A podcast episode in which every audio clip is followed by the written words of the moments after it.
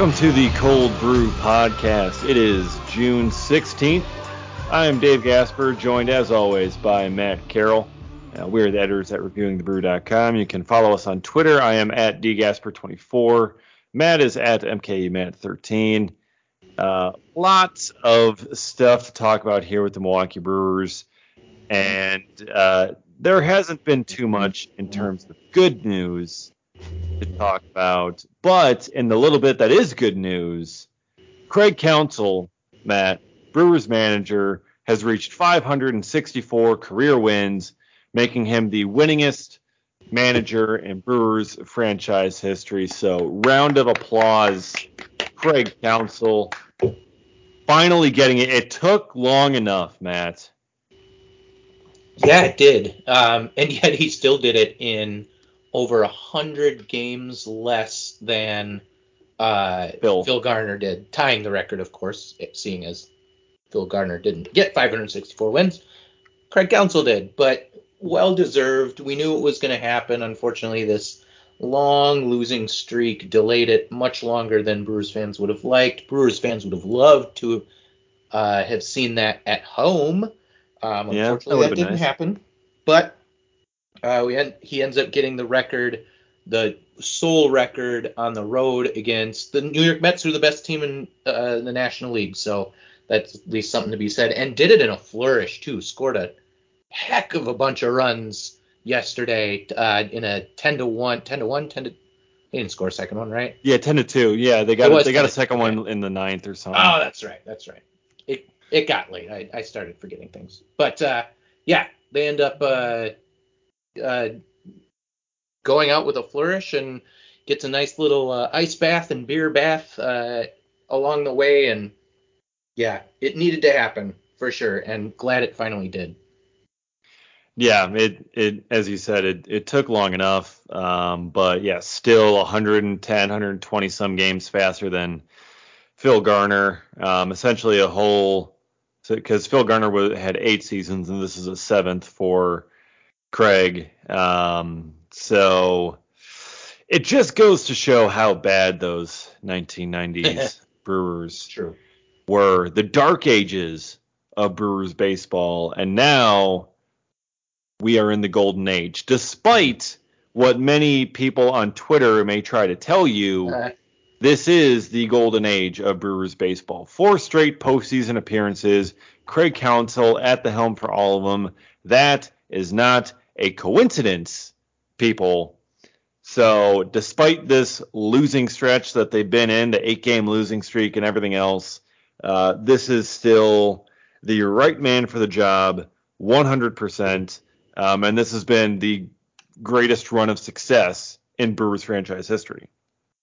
yeah, uh, it's it's hard to imagine that there are far too many people out there um, saying Counsell needs to be fired. I mean, they're the types of people who are never going to be happy with any coach or manager ever who is anything short of a championship. But man, I and just- even then, yeah, exactly. Yeah, even then, uh, the, the second he won the World Series in six games, yeah, like exactly.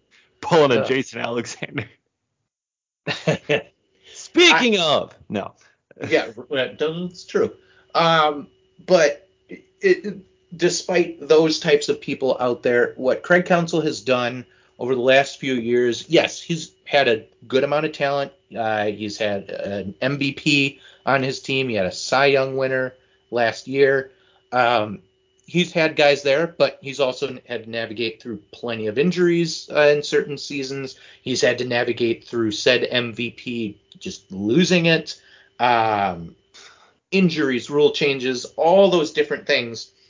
And yet he always seems to find a way to put the right group on the field to win more often than not, to have some of the best clubhouse chemistry that you will see around the league and continue just going to the playoffs. I mean, it's just plain what he does. And the fact that this man does not own a manager of the year award yet shameful. is just ridiculous. Just ridiculous.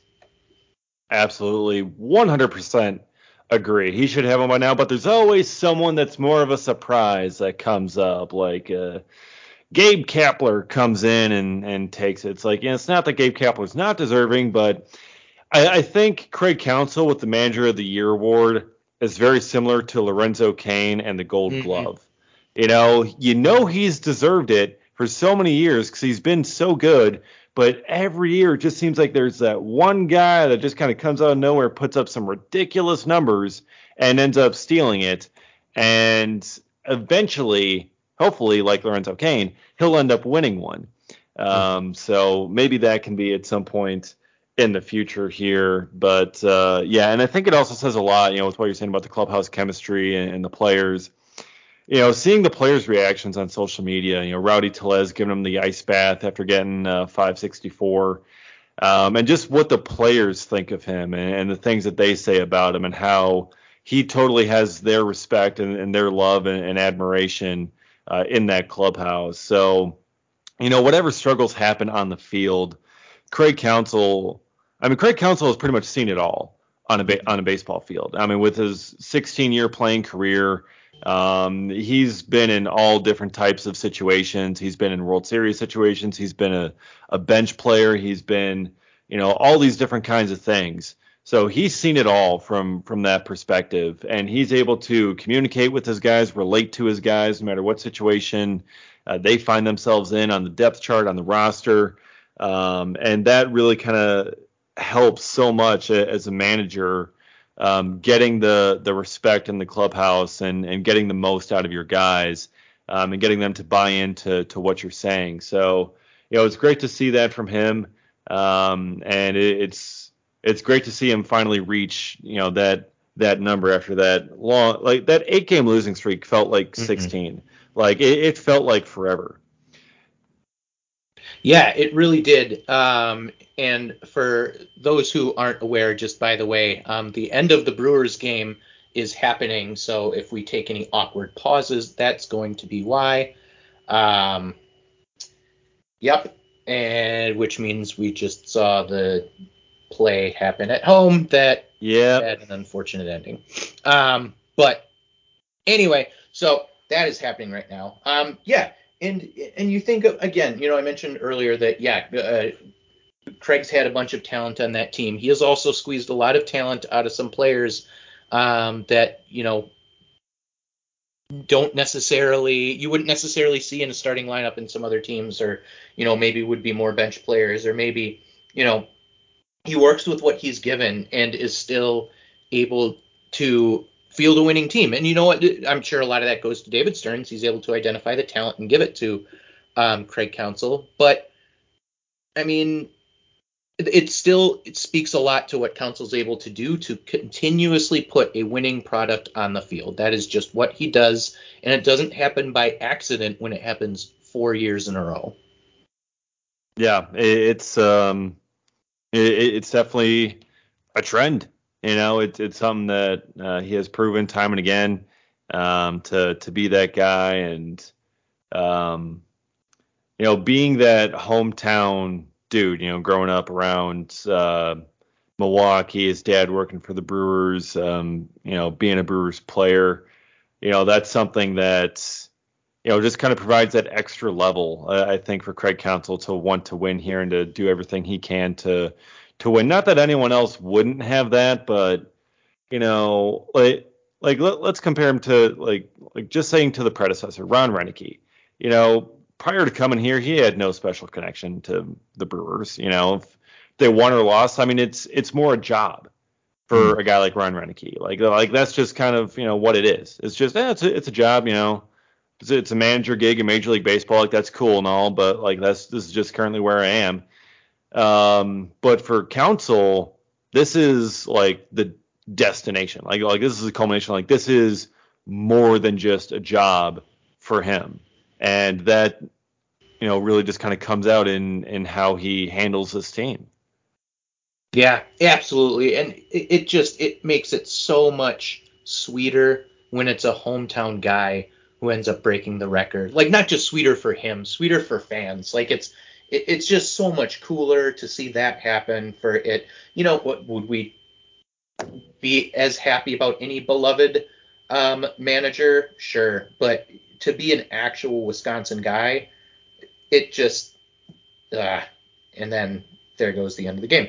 Um, Yep. Just makes it so much better. But obviously, as we have just seen in tonight's game, they uh, he will not be moving on to win 565 tonight.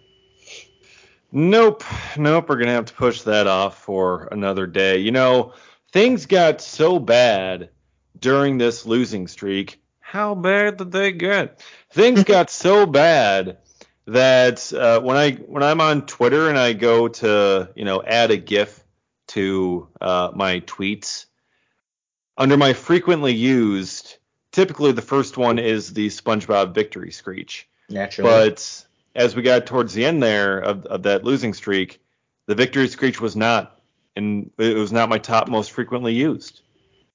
Oh, That's God. how bad it was. That's how long it had been since since I had since I was able to use the victory screech. Which one so- actually was it? Uh, I forget what it was, but it was it was not the SpongeBob victory screech. So that was very upsetting, and I don't get to use it again tonight, so it's probably gonna you know end up falling back down. So Well, we got the Reds to. Uh, I've got the yeah the Reds they they should be able to beat up beat up on them. Yeah, exactly. Even on the road. Sign Eric Thames, get him into the lineup, and uh, have him have him hit against Cincinnati. That'll work. Maybe it'll maybe it'll keep uh, Christian Yelich going. I feel like we, we should talk some Christian Yelich. Yeah, absolutely. Um, Christian Yelich is heating up. All right, he has been put into the leadoff spot. Um, I believe we talked about that last week, and uh, since then he's been thriving. Matt, he's on a nine-game hitting streak now. Uh, just had a home run uh, here on Thursday, and you know he's seeing that kind of confidence come back up a little bit. It's a position, you know, he's just kind of focusing on getting on base. He's not he's not looking to to do damage to to hit for power, but he's ending up getting some. He's got two home runs now since being moved to the leadoff spot, and he's hitting, I believe, uh, I saw from Will Sammon, 389 uh, over this nine-game hitting streak. Yeah, uh, yeah, nine game hitting streak, um, eight game hitting streak while in leadoff spot because that first game was when he was still at the three hole uh, position. He has runs now in uh, six of those eight games since being in the leadoff spot, and that's something you want from your leadoff guy is to be scoring, obviously, and like you mentioned, a couple home runs in there as well.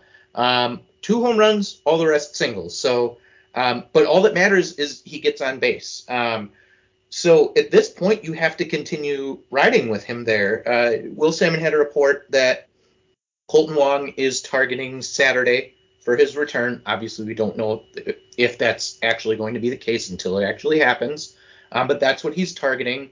And at that point, they should absolutely continue to roll with Yelich in the leadoff spot. It's working for the team. It's working for Yelich. It's producing results you keep rolling with it. If at some point he magically turns into old Yelich and you want to flip him back down to the three hole, fine. But for now, keep him there if he is still producing.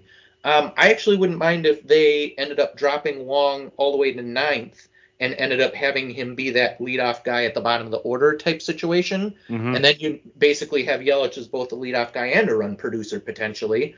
Um, by being able to, you know, hopefully knock in Wong if Wong gets on base. Uh, but it is suiting him right now, and there is no reason to take him out of that spot until, you know, it stops working.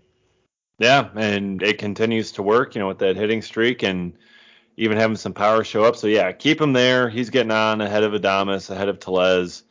Um, so that's something that you really kind of just like to see and really just kind of get it started, get the ball rolling, uh, get his confidence back in and back into a groove. It's going to take more than a nine game hitting streak to get him back into a groove.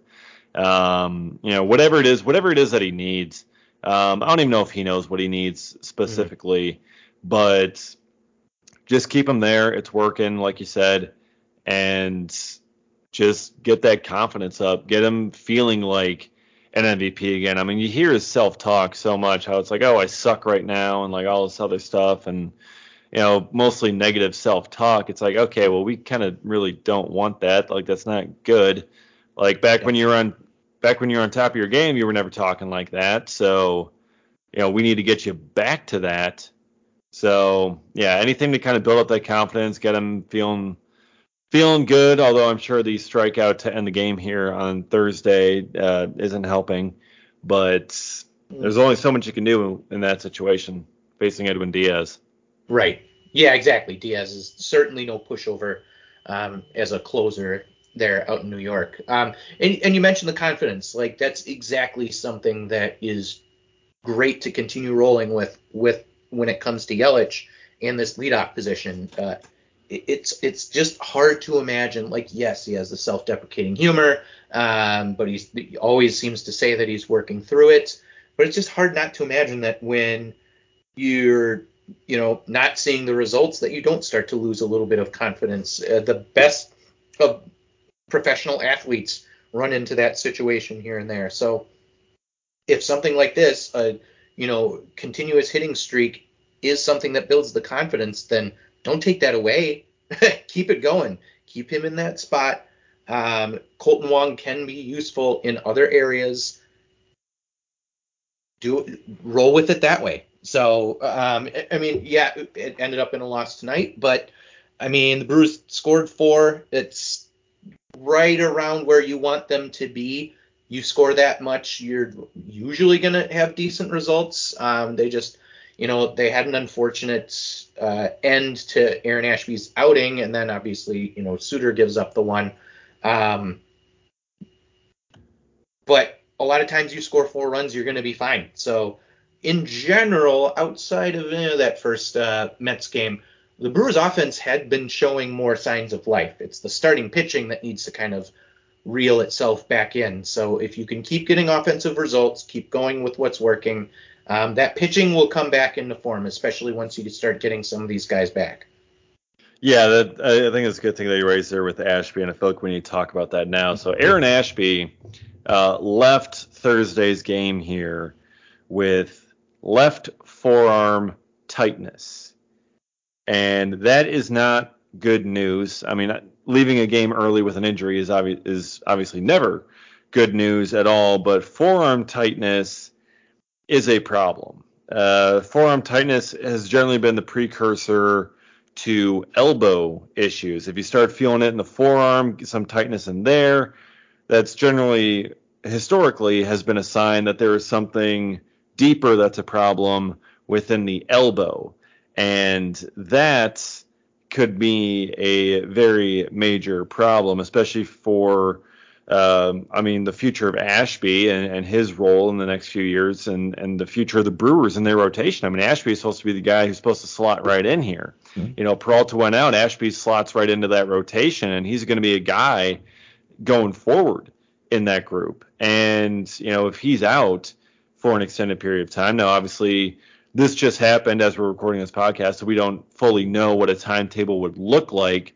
But just historically, forearm tightness uh, you have to be extremely cautious with that, and that could um, lead to some more issues with this uh, rotation. Who's already down Peralta? They've been down Woodruff. Woodruff is on the mend and should be coming back fairly soon.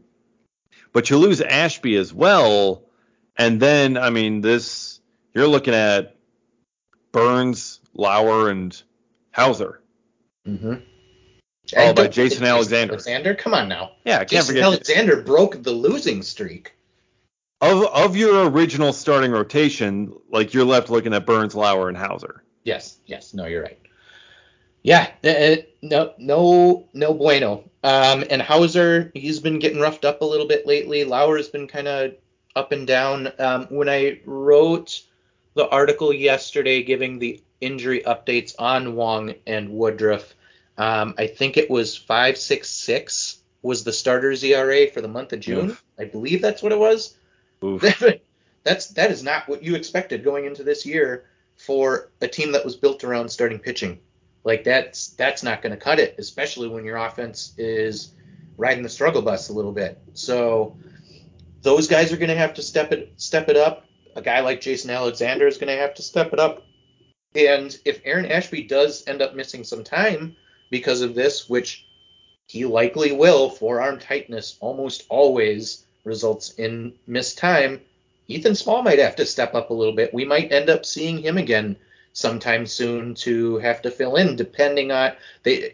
Uh, the update on Brandon Woodruff was that he's going to get a rehab start in Nashville this weekend, and then another one in Wisconsin. Yep. So he's still a ways away. I mean, you're looking at probably 10ish days, maybe a little bit more than that. Um, you're you're if Ashby misses time, you're going to need a spot starter. Um, so maybe we end up seeing uh, Small again and see where he's progressed since the last time we saw him. But Give me Caleb Boushley. Give me the pride of Hortonville, the UWL Eagle. Call up Boz. That's what we need. I I would I we'd all love to see Boz, but of course Boz isn't already on the roster. That's the only problem. But neither we, was Jason Alexander or, before this. Neither or, was Ethan Ethan Small before this. Or we could go with Chichi Gonzalez. Eh, he, you know, Matt, I'd rather take my chances uh, with Boz. Um, I'd rather take my chances with Josh Lindblom, friend of the podcast. That was not supposed to be a slight on Josh Lindblom. He's actually been solid this year. Um, yeah. That is. He just good. had his birthday the other day, by the way. Happy 35th yeah. birthday, Josh Lindblom. And he had a very good uh, outing that day as well. Yeah, six innings, I think. Did well. Um, yeah, I believe so. Uh, and only gave up one, I think. Um, yeah. But anyway, that's how far down the roster I would start going. But uh, Gonzalez is already on the 26 man, so there is that. But if Ashby ended up going on the IL, you got to call up a guy anyway. Um, I don't know. I just hope they would go with smaller someone in the AAA, not Gonzalez. Smaller Boz. Boz, Lindblom, Tyler Herb. I, anyway. Thomas Jenkins. I think he's there. Tom, Tom, Tommy Jenkins. You got yeah, File and Bettinger there, there that are still there. They're off the 40 man now, but um, true. I just Gonzalez has not he has not been very solid for a while now. I, I my my thought on him, and we haven't actually even talked about him on the podcast. So um, for anyone who didn't notice, surprise, uh, the Brewers claimed Chichi Gonzalez off waivers from the Twins a couple days ago and then added him to the 26 man roster when Freddie Peralta was transferred to the 60 day IL. There, you're caught up. Um, but he has not been super awesome for the last few years now. I envision him being in some sort of, you know, long relief role similar to what Jose Urena was. Although Jose Urena did end up having to make a spot start at one point, so. And how did that go, Matt? Not great. Not, Not great. I think it, what do you last? Two, three innings? Yeah, something like that. Yeah. So. It, Very forgettable tenure, Jose Urena. Yeah, which is kind of what I assumed Gonzalez would end up being once all is said and done this year. But who knows? We'll see what happens. It also depends on turns through the rotation and all that stuff, both up top and at AAA. We have a the Brewers have a off day on Monday, so they've got some time to figure things out. Theoretically, they could shorten up the rotation a little bit, and you know they've got options coming up here. Um, but no bueno, not, not not not good to have yet another starter go down. Yeah, no, never never a good sign, especially considering this team was built on the strength right. of its starting pitching. Uh, so you lose that. What does this team have? A bullpen? like you got yeah, Williams and Hader. I mean, that's a hell of a duo in the bullpen. By the way, also congratulations to the Haders, uh, Josh and Maria, birth of the their baby boy, Lucas Hader.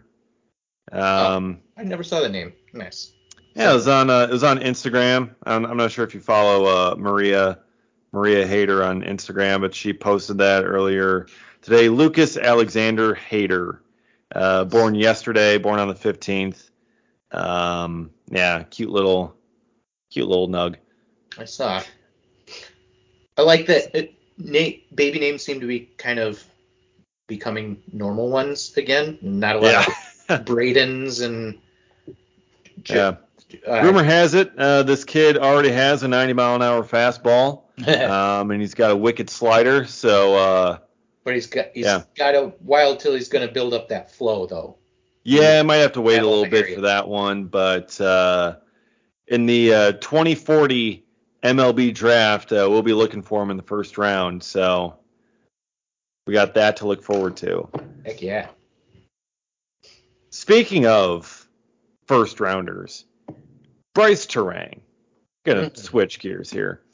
Uh, Brice Turang, I, I had I had an article go up on the site uh, earlier this past week about him and what do the Brewers do with him? Uh, you know, is he going to be a contributor to this team uh, going forward, or is he going to be used as trade bait? We're obviously coming up on the trade season, trade deadline, uh, coming up about what six weeks away. Mm-hmm. Uh, the Brewers are going to be buyers despite the losing streak. Yes, I know they're losing right now, but they're going to be buyers at the deadline. So that means you're going to be trading away prospects in order to help your big league club. So one of the biggest prospects the Brewers have is Brice Turang. He is close to big league ready. He is blocked at shortstop by Willie Adames. So with Adames here for the next several years and uh, no real obvious spot for him at shortstop, do the Brewers consider trading him in order to upgrade the offense elsewhere, wherever they feel they need it, center field, um, first base, wherever they want to go? Um, so I have my article dive into it, um, but before I get into uh, what I was saying there, Matt, what, what do you think on on Turang? What, what do you think they should do with him? Um, I spoiler alert, everyone, um, agree with David's take on this one, and so which means I'm about to tell you what David's take on this one was. Um, and I tend to believe that the Brewers end up keeping him, and like you mentioned in the article, a lot of it does hinge on what their plans for Kolten Wong are going to end up being. Um, they do have an option to be able to keep him after this year. Uh, it's, it's, a little pricey. I don't. What was the uh, the dollar amount on the option? Ten million. Ten million. Okay, that's a lot for a second baseman. For a second baseman who doesn't necessarily give you a ton of offense, gave you stellar defense last year, gave you has given you above gave, average. Gave good offense year. last year, but that? not so much this year. Y- exactly. Um, so, you know, generally is going to give you very good defense. Um, Brice Turang is probably not, hopefully not, going to be a huge step down in terms of offense if you put him in there, because again, Wong isn't, you know, that above average to start with, and is probably going to hold his own close to as well as Wong does defensively because Turang is a very, very good defender. He has gotten props really for the last few years since being in the organization for how smart he is as a defender out there in the field. So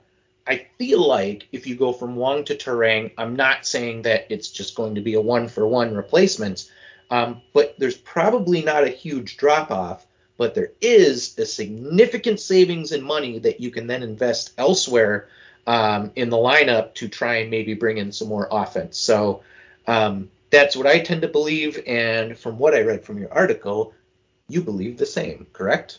Absolutely, I do. so, because you know, I've seen somewhere it's like, oh, it depends on you know if they view you know Adames as, as a guy that can sign to a contract extension. I don't think you know Turang's future depends that much on Adames. Obviously, his right. position does, um, but Adames is not going anywhere. They're keeping him at the very least until uh, he reaches free agency. Um, we'll see if they can sign him to a long-term extension, but that's a whole different kind of conversation, and one they don't really need to worry about right now when it comes to Turang, because Turang does have that versatility where he can play second base, mm-hmm. and with Wong you know, he can be a free agent at the end of the year, play or a club option for next season at $10 million. And, you know, coming into the year, I assumed like, oh, that's going to be an easy call to pick up that option a- after the season that he had last year. If he puts up another season like that, easy call to mm-hmm. to pick that up. But he's not having that kind of season. His defense has regressed. Uh, his offense has regressed. And because of that, and, and the production that he's putting up now, I don't think that can justify a $10 million salary for next season, especially when you have a guy like Turang right there. You know, Wong is a guy who gets on base a lot. You know, he hits for a relatively high average generally, doesn't have too much power, uh, but he gets on base, good leadoff hitter type of guy. Brice Turang is pretty much the same. He hits for a pretty high average, doesn't have much power, uh, but he gets on base.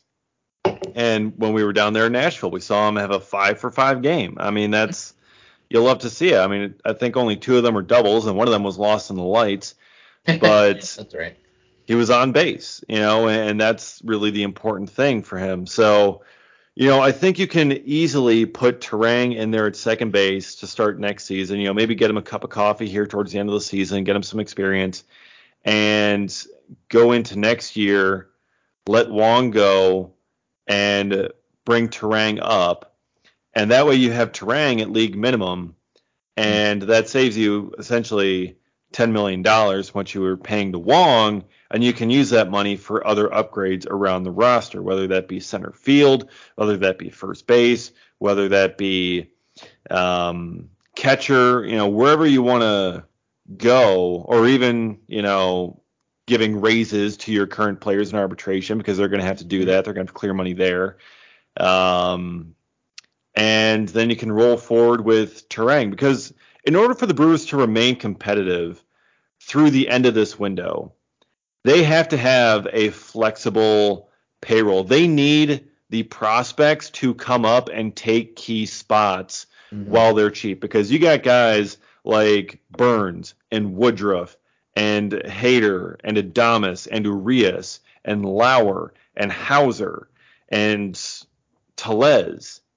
You got all these guys going through arbitration and they're going to be getting big time raises. And in order to afford those raises, plus get your supplemental free agents and really kind of build the strongest roster possible, you need to have a couple of starters, a couple of regular performers on those inexpensive league minimum salaries, such as a guy like Brice Turang at second base making league minimum. Um, that's something that the Brewers are really going to need going forward. They need that farm system to produce.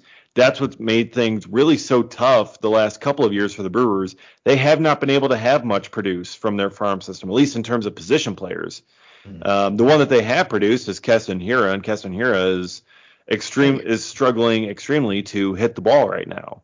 Um, at least against left-handed pitchers. Against righties, he's doing fine, and he always has done fine against righties. Done far better against righties than lefties, but it's just been so bad uh, with lefties now, and it's it's it's been so tough to to watch um, for him sometimes. So they need to find a way to to get those bats up and not screw up these bats and have them produce at a very cheap salary in order to help keep the payroll healthy and flexible enough to build a complete roster all the way around because when you have the the core guys making as much money as as Eric Lauer, Corbin Burnes, uh, Brandon Woodruff, Willy Adames, you know, as those guys are going to, you need some cheap players to fill out that roster. Yeah, yeah, absolutely. Um, and uh, just to, before I forget about it, so you mentioned earlier the positional flexibility when it comes to Turang. That is something you 100% don't get from Kolten Wong. He plays second base. That's it. He plays second. You're not shuffling him around the infield, which means you have a little bit less or fewer options, I should say, when it comes to the lineup. With Turang, if Urias, or not Urias, Adames does have to sit a game, you don't necessarily have to shift Urias over to shortstop, a position that he has struggled at defensively. You can shift um, Turang to his more natural spot. Um, and then potentially Urias fills in at second, or a Mike Brosseau, um, since you'll have him after this year. Uh, they've also started giving Turang some time in center field. So, you know, maybe you've got some pinch running options there or some rotations that you end up going through. You there are plenty of benefits that come from uh, going with Turang over Wong. One of those actually as well being, and not to say that he necessarily ends up in a leadoff role per se, um, but the speed. Um, he hasn't. They haven't really unleashed him on the base paths this year, but he's shown in the past that Brice Turang can steal some bases when he wants to. So maybe you get to use him as a little bit of a threat there.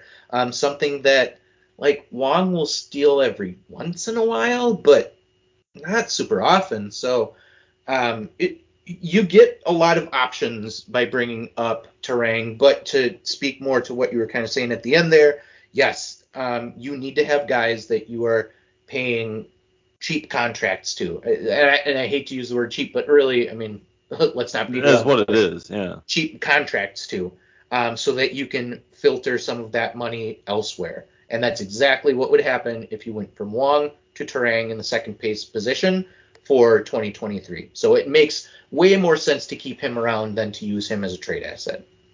Right. You know, that looking at the long-term picture there, that that definitely is the the way to go. But really, I mean, when it comes down to this trade deadline and you know what what they're looking to do, because you're going to need to find some offense somewhere, whether they're looking at center field or you know second base or first base or wherever, wh- whatever position they're looking at, DH even, uh, you're going to have to give up some prospects uh, to get there. So which prospects and you know if you want a good one like an impact bat, which of course we all do because that would really help.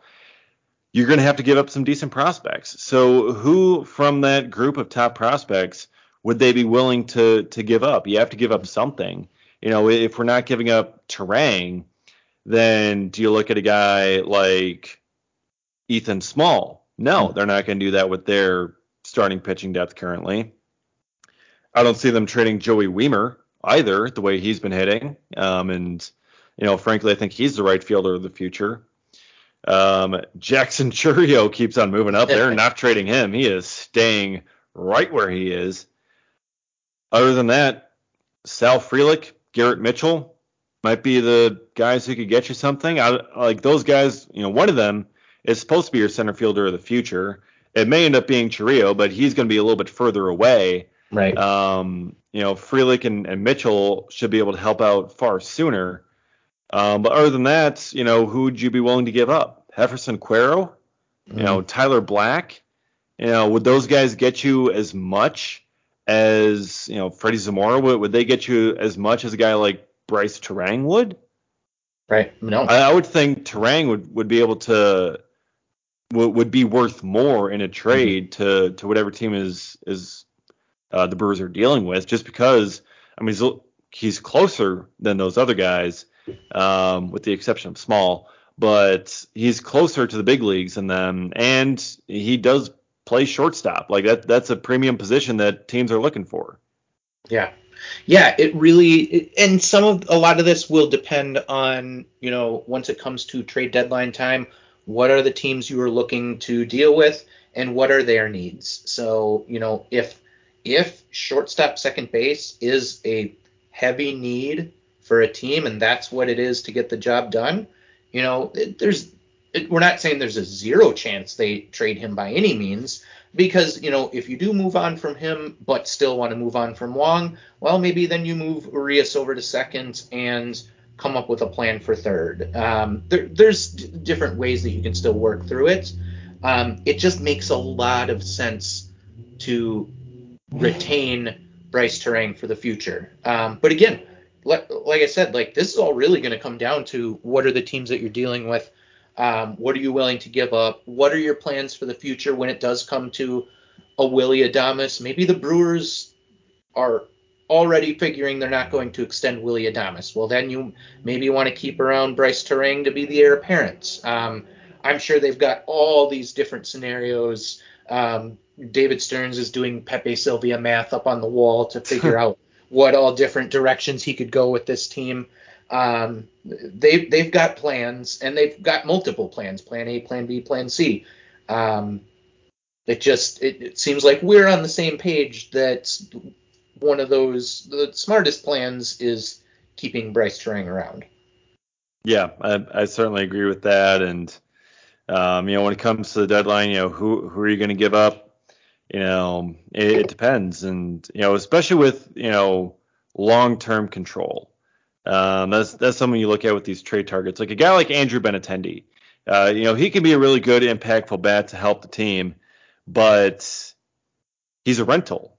Mm-hmm. So his acquisition cost is going to be much lower than a guy who's who's has say a year and a half of control mm-hmm. or two years or, or, two and a half years of control, whatever it is.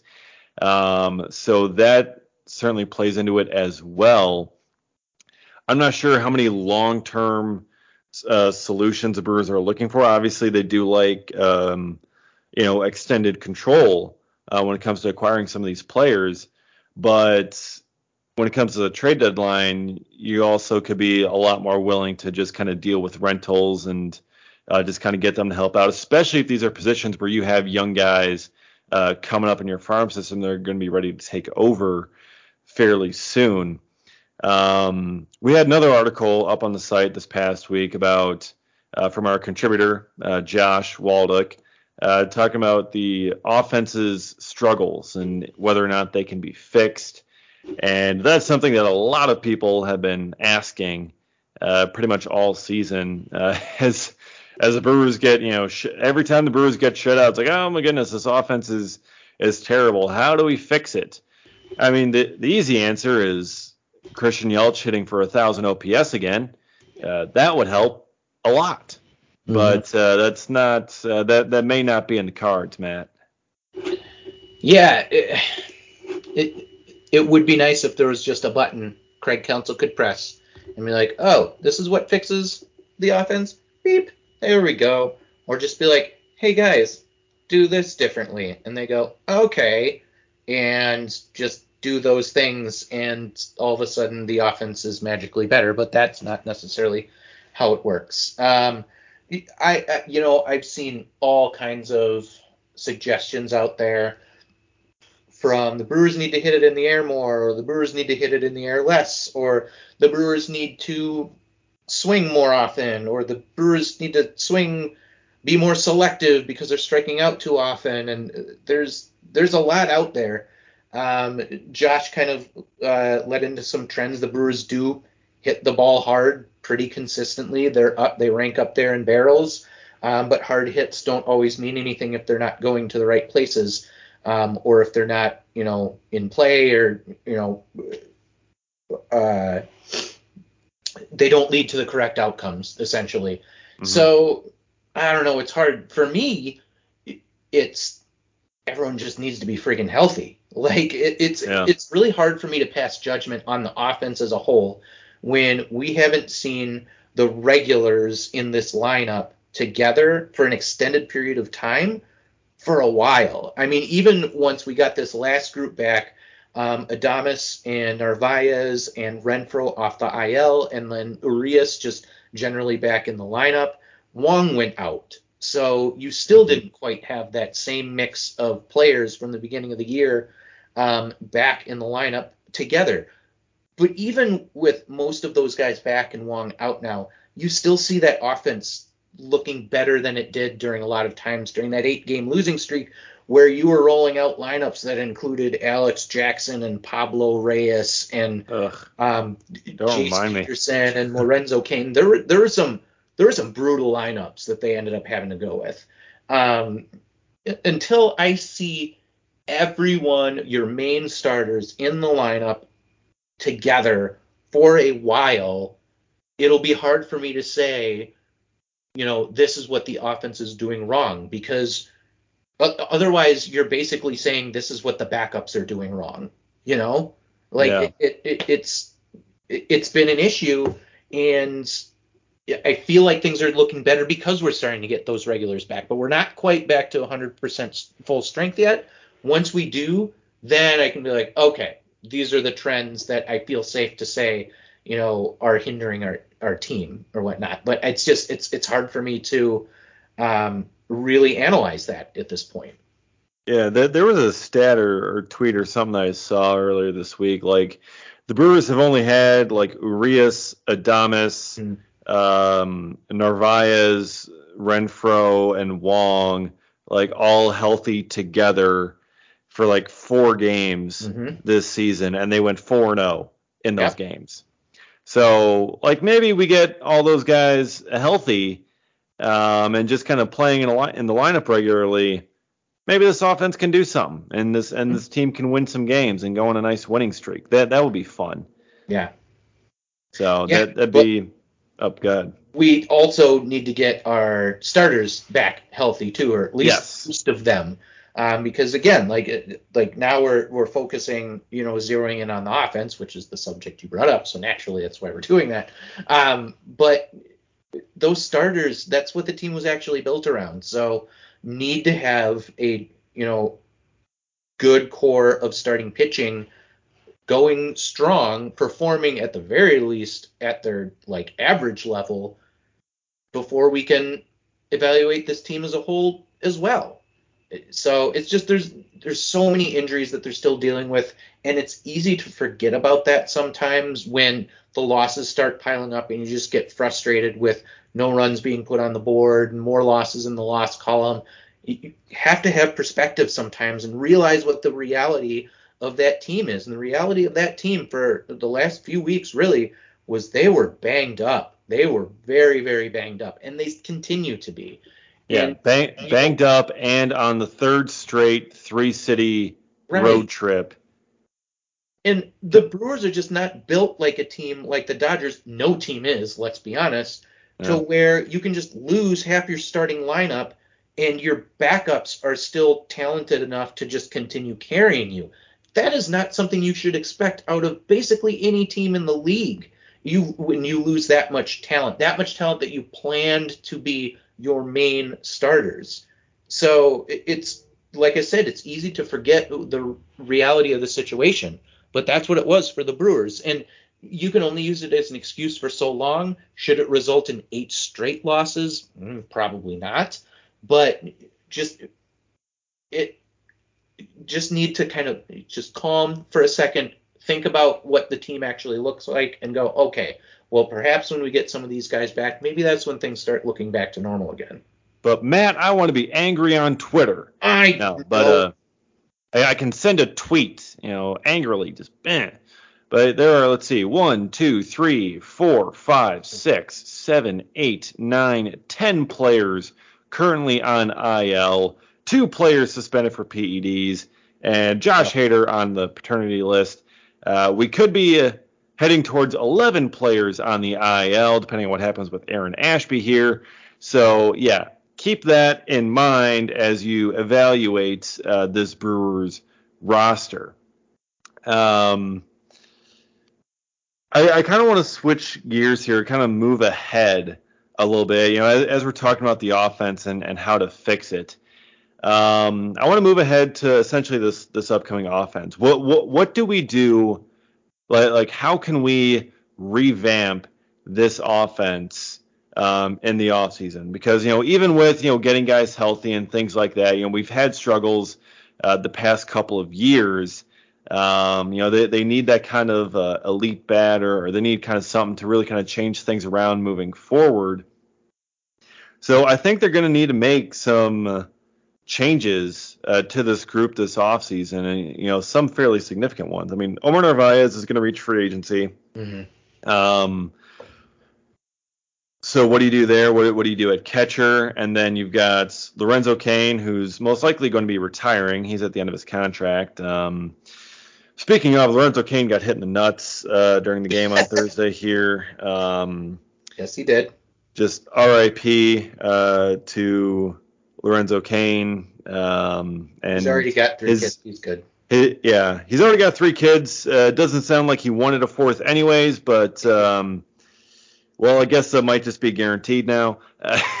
it was uh, he like it. That ball was hit hard off the bat. Uh, came in on one hop and just hopped up right in there and caught him where. No man wants to be caught. Matt, you, me, every single man, every single person with a Y chromosome mm-hmm.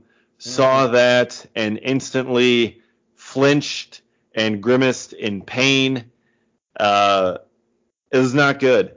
No, no, we've we've all been there. We've all been there, unfortunately. Yeah. So you can physically feel that on the inside. And the fact that he was able to finish that play too. I mean, very awkwardly finish that play. He threw it in. He's like, oh, I, I, need to take a knee. Yeah. um, props to him for that because I might have just dropped to the straight to the ground on that one. That one that one came in hot. Yeah. Oof. Yeah. Uh, so so Lorenzo Cain, uh, he's going to be done after this. Andrew McCutchen is going to be a free agent. Um, so Cain's 18, $18 million salary gone. Kutch's $8.5 million salary gone. Um, I think they drop Wong. I, I, think they decline his option. His $10 million uh, option gone. Although he has a $2 million buyout, so really it's an $8 million decision. Um, so that opens up a couple of spots. DH spot open, second base open. I think Turang is going to take that. Um, center field, you got Frelick, you got Mitchell down in the minors. You got Tyrone Taylor. You know, we'll see what he's able to do, how much they stick with them. They could try for an upgrade there. You know, maybe they trade Frelick or Mitchell at the deadline. You know, something like that. Um, one thing that I would also potentially throw out there, I know he just had a had a good night tonight, um, but I could potentially see this happening. Maybe they trade Hunter Renfroe for his final season because you know he's already at like seven some million dollars in arbitration. He's probably going to be around 10 million or so next year. Um, so you trade him, can get some help elsewhere on the roster, either at center field, at, at second base, at first base, catcher, wherever you want to go, and put Joey Wiemer out in right field. Joey Wiemer's essentially Hunter Renfroe. Yeah. I mean, he's got a cannon yeah, for a throwing arm. I mean, we've seen that all throughout the minors. Uh, he can hit bombs like Renfroe, can hit for for a pretty good average, and he can steal more bases than Renfroe. Mm-hmm. So, and he'd be league minimum. Yep. Sure so would. you'd save about so you'd save close to nine ten million dollars there um, that you can spend on either another player or for a Corbin Burnes contract extension. Just going to put that out there um, until Mark Attanasio finally does it.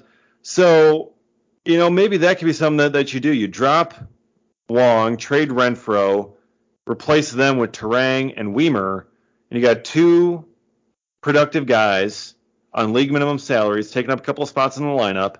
And with all that money freed up between Wong, Renfroe, Cain, and McCutchen, you can upgrade those other spots on the offense. You know, you, you can make an upgrade in center field, or you can make an upgrade at catcher, or you can make an upgrade at at first base even if you wanted to. You know, we'll see what happens with Rowdy Tellez, but you know, you got plenty of different places you can go and some room to to wiggle around, and that seems like the kind of area that David Stearns would really kind of thrive in. Yeah, absolutely. I think I hadn't actually even considered the potential of trading Renfroe, but I I think there's a strong argument to be made there, especially considering with Joey Wiemer, you could see him at the big league level next year. It might not be to start next year, but if he hits AAA at some point this season and looks decent, maybe he starts at AAA again next year and ends up in the big leagues. I don't think it's outside of the realm of possibility for that to happen at all.